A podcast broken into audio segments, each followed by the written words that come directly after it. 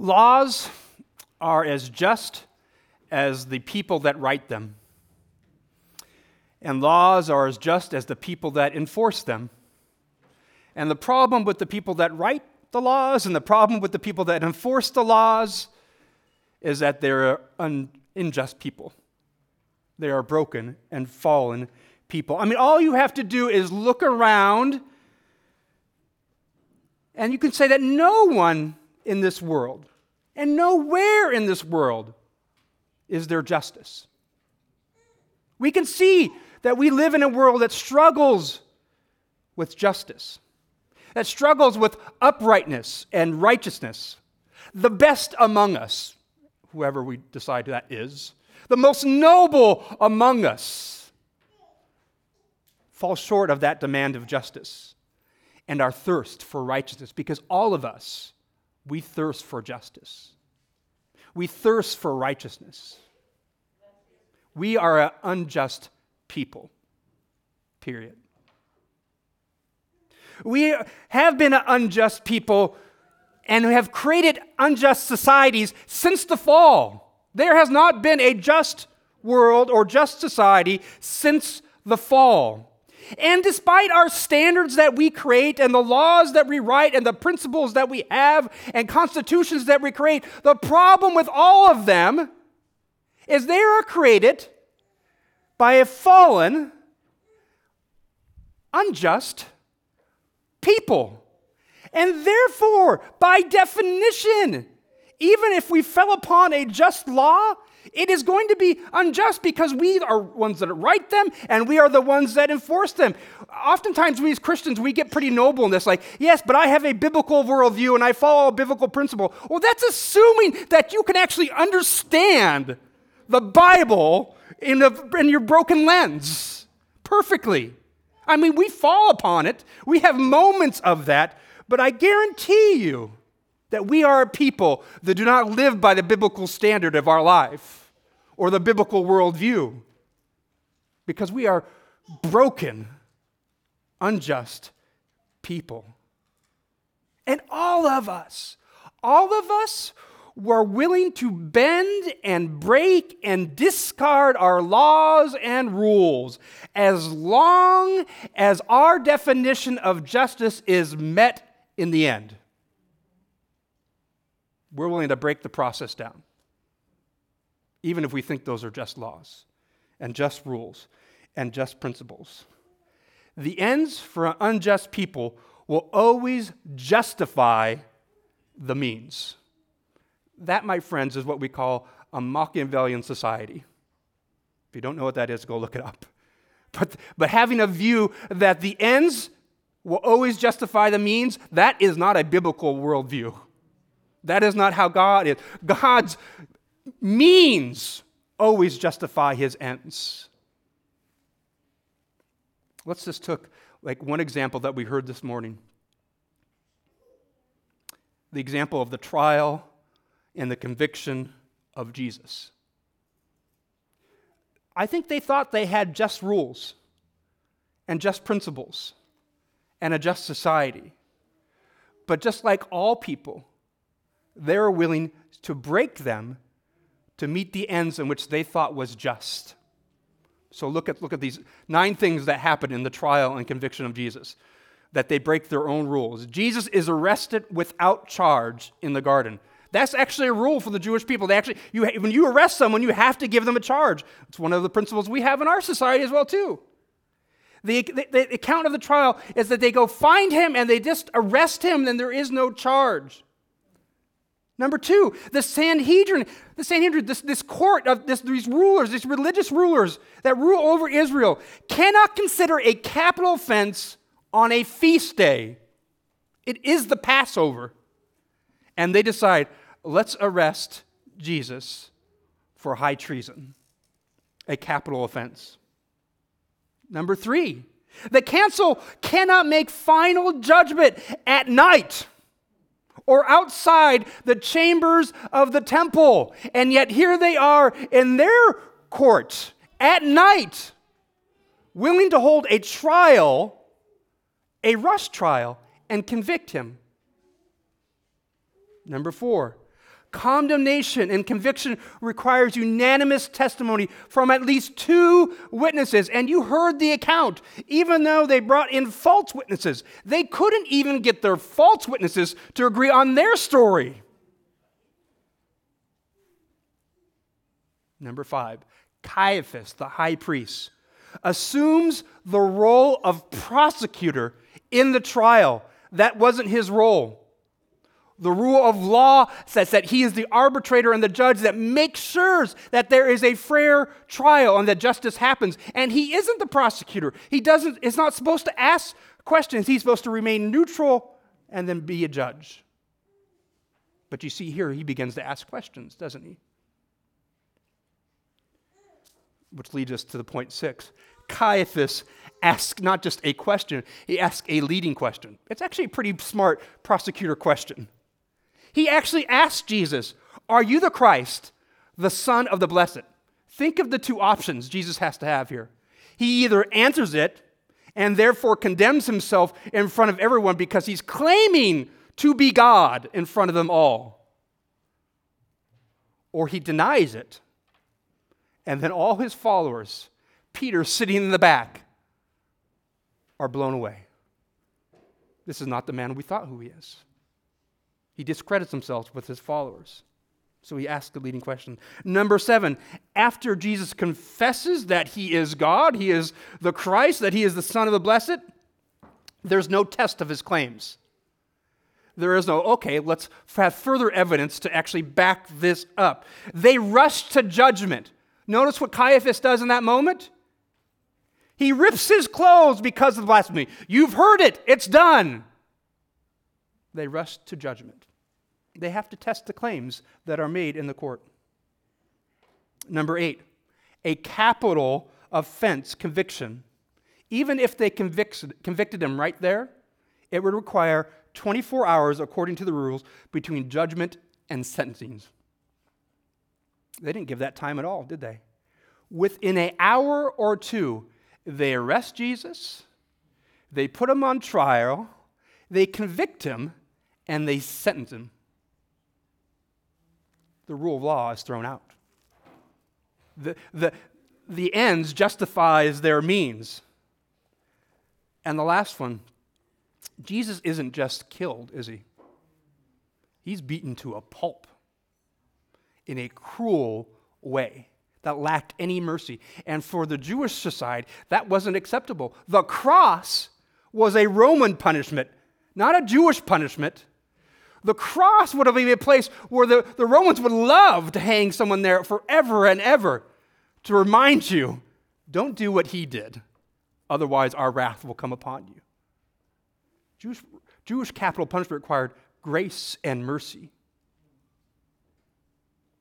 The evidence is clear that Jesus was convicted in a rigged trial that broke all the rules and is a gross injustice. When injustice affects us personally, we recognize it and are quick, enough, quick to rail against it, aren't we? We are quick when it is personal for us that we will stand up and speak out against it.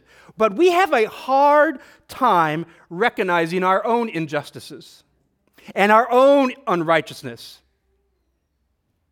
Or we have a hard time recognizing when injustice is against the other. This actually will help you begin to understand racism in our society. We have a hard time understanding when there is injustice against some other group besides us, or that's not us, because it's, it's not in our realm of understanding. It's not how we're wired. Those people in that moment had a hard time seeing how they were being unjust to Jesus. They just knew, wow, this, he deserves to die. We'll do anything it means to get to that justice. Which, which and all of that reveals a deeper brokenness in humans, doesn't it? A deeper wickedness in us. Because we can't recognize injustice in others, it's hard for us. It's because we lack grace and mercy in us. Some of us actually lack grace and mercy for ourselves. But do you understand that this story is not told just so you understand the injustices and sin in the world? But do you actually understand the lack of grace and mercy in the world? That you actually understand who God is. That God is filled with grace and mercy and justice, and those are never separated from Him. They are always true because He's love, and we lack love. You see, we want vengeance. We want justice. We want retribution for the harm against us. Maybe we want retribution for the harms against our principles, against our ideals, against the injustice that we think. Lloyd Ogilvie says this Whenever the standards of justice and mercy are cast aside for personal gain, the Son of Man will be the victim and will be the judge.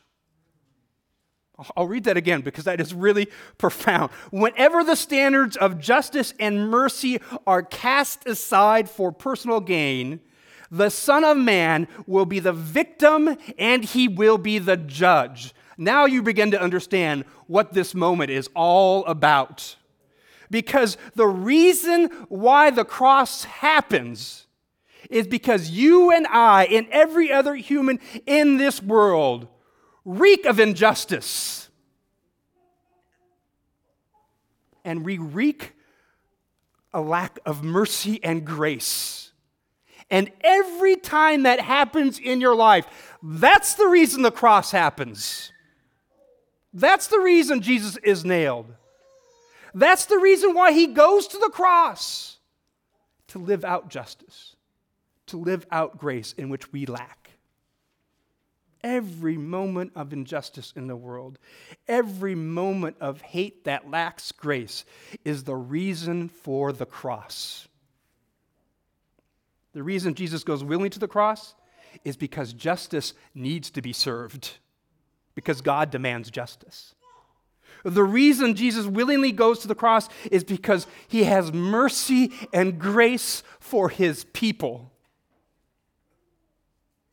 The biblical account of Jesus' arrest, his trial, and death points us to our lack of righteousness, our lack of justice, our lack of love. And the biblical account of Jesus' arrest, his trial, and his death highlight and emphasize his justice, his righteousness, and his grace for his people. Micah 6 8 says, you know this verse. He has told you, O oh man, what is good, and what does the Lord require of you? But to do justice, and to love kindness, and to walk humbly with your God. The arrest, trial, and death of Jesus shows us how we fail to do justice how we fail to love kindness, or even better translated, had to have steadfast love in our life, to walk humbly with our God. The arrest and trial and death of Jesus shows us that Jesus accomplished justice that Jesus accomplished grace and love and kindness, that Jesus was humble as he willingly obeyed the Father for us. Micah 6 8. And he has told you, O man, what is good and what the Lord requires of you to do justice, to love kindness, and to walk humbly with your God. Uh, here's the good news that the Lord requires this and He's the one that fulfills it. The Lord requires this because it's who He is. But Jesus is the one that shows us this. Jesus is the one that accomplished this. All that the Lord requires, Jesus accomplished. Now, does that mean we're off the hook? No, we are created to be in Him and with Him and for Him, right? So Jesus models this for us, He accomplishes it for us. But you, you see the model, it's still hard to do, isn't it, for us? It is not easy to do these things publicly, to do justice publicly, to, to love kindness, to be kind publicly, or to walk humbly. It's, it's easier to be a closet Christian. Like to just say, I believe, and no one else really needs to know through my words or through my actions. I mean, if you're like me, and you might not be, but I count the cost for every physical and mental exertion that I make. Every relationship encounter that I make, every time that I have maybe have to stand up for Christ, I count the cost. It's in my head. It is easier to remain silent, to remain hidden. And ironically, when we remain silent and we remain hidden, it's where we actually show our allegiance. Because we don't show that we're for Jesus, we show it for ourselves or for something else. Joseph of Arimathea, he was a closet follower of Jesus. He was a Sanhedrin. He was a respected member of the Sanhedrin. And the good news, he didn't go along with the kangaroo court that just happened. He wasn't there. He wasn't, but we also know he was a rich man. Joseph had a lot to lose in this moment. He had a lot to lose as far as status and standing. He had a lot to do economically, his security, and coming forward publicly for Jesus. But Jesus' death required an act. And this is what I mean it required an act. According to Jewish custom and laws, a body dead does not hang there, it needs to be buried. No matter what the crime, the body needs to be respected and needs to be buried and taken care of. And we know, right? It can't happen on the Sabbath day, and the sun was setting, and Sabbath was soon about, and they couldn't do it then. You see, the Romans, as I said earlier, they would have been just as happy to let Jesus hang on that cross. Wouldn't matter to them at all. It would be a good reminder don't cross Rome. If no one claimed that body, they would have put that body in a common grave. The responsibility for taking care of that body would have fell onto his family. Mary is there at the cross in overwhelming grief. She wasn't processing that moment what to do next. His brothers weren't there at all, were they? All his disciples left, except there was who fell the responsibility next would have been John. John, who was probably disguised in some form at the cross with Mary, and Jesus had just told John, Hey, my mom, your mom now, take care of her. Would have fell to him. But John doesn't act and taking care of the body. But God surprises doesn't He? Throughout Scripture, God surprises in the midst that no one, no one would stand up, no one would take care of the dead body. God surprises. And out of the anonymity and out of the shadows steps forward courage. Joseph of Arimathea, who was not willing to step forward before, in this moment steps forward and what does he have to do? He actually has to go to Pilate, the governor. He has to make this public of what he's doing, that he'll take care of the body, that he's for Jesus. Why does he have to go to Pilate? Because it's a crime of high treason, and only Pilate could get the Romans to release Jesus. Only Pilate could give permission. And Pilate says, Yeah, take it down. Doesn't matter to me, right? Joseph has to publicly align himself with Jesus, risking everything. Everything that he knows in the world, he has to put online. We are told in a few important details of something about Joseph, right? We are told what, that he was looking and searching for the kingdom of God. In that moment, he took courage. In that moment where he was never before telling to take courage, he took courage. In that moment, Joseph acted in steadfast love and incredible kindness. He had grace on Jesus, he had grace for Jesus' family. and he acted and he took care of the body according to all of his laws and his customs. In that moment, he risked it all all for love and all for grace for Jesus. That man was looking for the kingdom of God. That man actually lived out the kingdom of God for everyone to see in that moment. He lived out what the Lord required of him to act kindly. To act kindly. To be humble.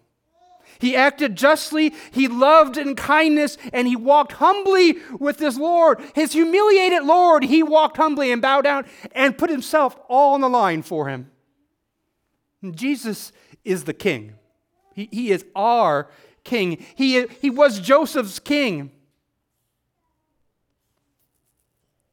Jesus has ushered in the kingdom of God. We are not waiting for it. It is here and it is now. But there is no boundaries. There's no border. It's everywhere. And how do we see the kingdom of God lived out? when the king's subjects act justly, love kindness, steadfast love and grace, and walk humbly with their Lord. Then the kingdom of God is there for everyone to see. How are you and I living out the kingdom of God? How are you living out today? How are you living out justice? and kindness and humility. Lord, this is my prayer for us. Help us. Help us daily to step out of the closet, to step out of the shadows, and to live publicly for you. To act justly for you to act kindly for you, to walk humbly with you. May we live for the King today. May we live out the kingdom of God for all to see today and forevermore. Amen.